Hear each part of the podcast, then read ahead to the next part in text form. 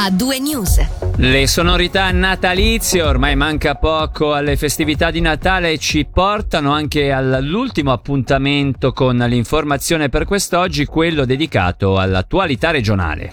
E apriamo subito con la lotta al coronavirus perché il Ticino opta per il 2G nella sua risposta alle proposte messe in consultazione da Berna venerdì scorso. Il Consiglio di Stato ticinese si è espresso a favore della prima variante, ovvero quella che prevede una generalizzazione del cosiddetto 2G, ossia il modello per vaccinati e guariti con obbligo di mascherina. Il Presidente del Consiglio di Stato Manuele Bertoli ci spiega il perché di questa scelta. Crediamo che queste misure, che comunque hanno un impatto importante, siano sufficienti per gestire questa fase della pandemia. Niente vieta domani di immaginare cose diverse se le cose dovessero davvero peggiorare, ma per il momento crediamo che l'allargamento importante del contesto nel quale o si è vaccinati o si è guariti, altrimenti eh, si resta fuori, crediamo sia già sufficiente. In questa fase il Consiglio di Stato si è invece detto contrario all'obbligo di, di, telelavoro, alle chiusure di attività economiche e alla reintroduzione della didattica a distanza. Sentiamo ancora il Presidente del governo ticinese. Sul telelavoro noi in realtà eh, puntiamo sulle raccomandazioni eh, che so che viene in parte già seguita. Sappiamo che per eh, un certo numero di aziende importanti, soprattutto nel Ticino dove tante aziende sono piccole, piccolissime, è molto complicato fare davvero il telelavoro se non mettendo a rischio la chiusura chiusura dell'azienda effettiva. Le chiusure sono un problema sociale non da poco e crediamo che non è il momento adesso di ragionare ancora in termini di chiusure, ma piuttosto di spingere le persone a, fare il vaccino, chi non l'ha fatto, a fare la terza dose, chi può farla e attraverso il 2G a circoscrivere in qualche modo le persone che potrebbero davvero finire in ospedale, perché il dato che per noi è preoccupante è la potenzialità di recepimento delle persone malate negli ospedali. Per la didattica a distanza nelle università l'esperienza dell'anno scorso corso ci dice che è molto pesante dal profilo della funzionalità per gli studenti e quindi anche qui le università hanno dei piani di protezione che funzionano, funzionano piuttosto bene, rafforziamo quelli e lavoriamo su quelli piuttosto che immaginarci un cambiamento totale del sistema universitario.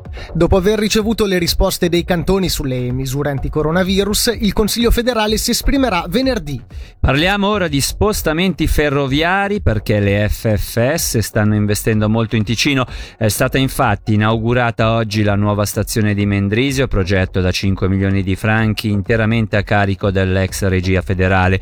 Dopo Bellinzona, Lugano e Locarno, ora anche il magnifico Borgo dispone di una moderna stazione adatta alle esigenze di tutti i viaggiatori. Sul progetto sentiamo la direttrice FFS Regione Sud, Roberta Cattaneo. Abbiamo riportato la facciata della stazione che è risalente al 1874 ai colori originali, abbiamo rifatto la pavimentazione con un granito della Valle Calanca, in più accogliamo all'interno della stazione un negozio e eh, da gennaio 2022 l'ente regionale per il turismo. Dobbiamo riammodernare ancora il piazzale all'esterno della, della stazione, ci saranno ancora dei decori da fare e in più c'è ancora il VC per i disabili che dovrà essere terminato nei prossimi mesi. La stazione di Mendrisio è importante strategicamente perché comunque è un nodo d'incontro che va verso la ferrovia Mendrisio-Varese. Abbiamo una SUPSI con circa 500 studentesse e studenti che si recano giornalmente a scuola. Nel futuro arriveranno anche due fermate molto importanti per il cantone, non solo per la popolazione ma anche per il turismo. Sto parlando della fermata Piazza Indipendenza e in più la fermata di Minusio. Voltiamo pagina, oggi poco dopo le 3 del mattino, un bancomat è stato fatto saltare in aria da una banda di malviventi a Novazzano, in via Boschetto. Non si registrano feriti, ma solo ingenti danni materiali. Gli autori, che hanno fatto detonare una carica esplosiva per svuotare il distributore del, dal denaro, sono tuttora in fuga. Le autorità invitano eventuali testimoni a contattare il numero 0848 25 55 55. Il Ticino a partire dal 2019 è stato più volte teatro di episodi simili, verificatisi a Novaggio, Molinazzo di Monteggio, a Sant'Antonino e a Comano.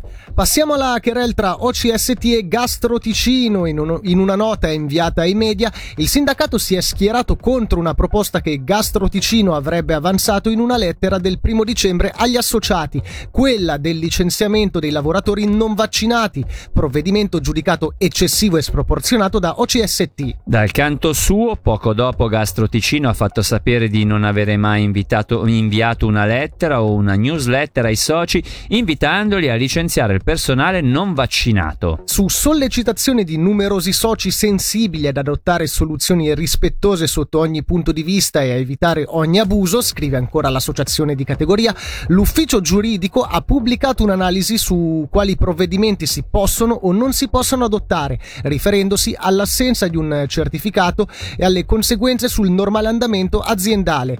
Si descrivono quindi le fattispecie relative a quando si può anche o non si può licenziare un, collabor- un collaboratore. Infine lo sport, il Lugano ha comunicato l'ingaggio dell'attaccante classe 2000 Stefani, Stefa, Stefan Patri, scusate, attualmente in forza al Ginevra. Patri ha siglato con i bianconeri un contratto valido fino al termine della stagione 2024-2025. Complessivamente ha disputato 111 partite di National League con 7 reti e 12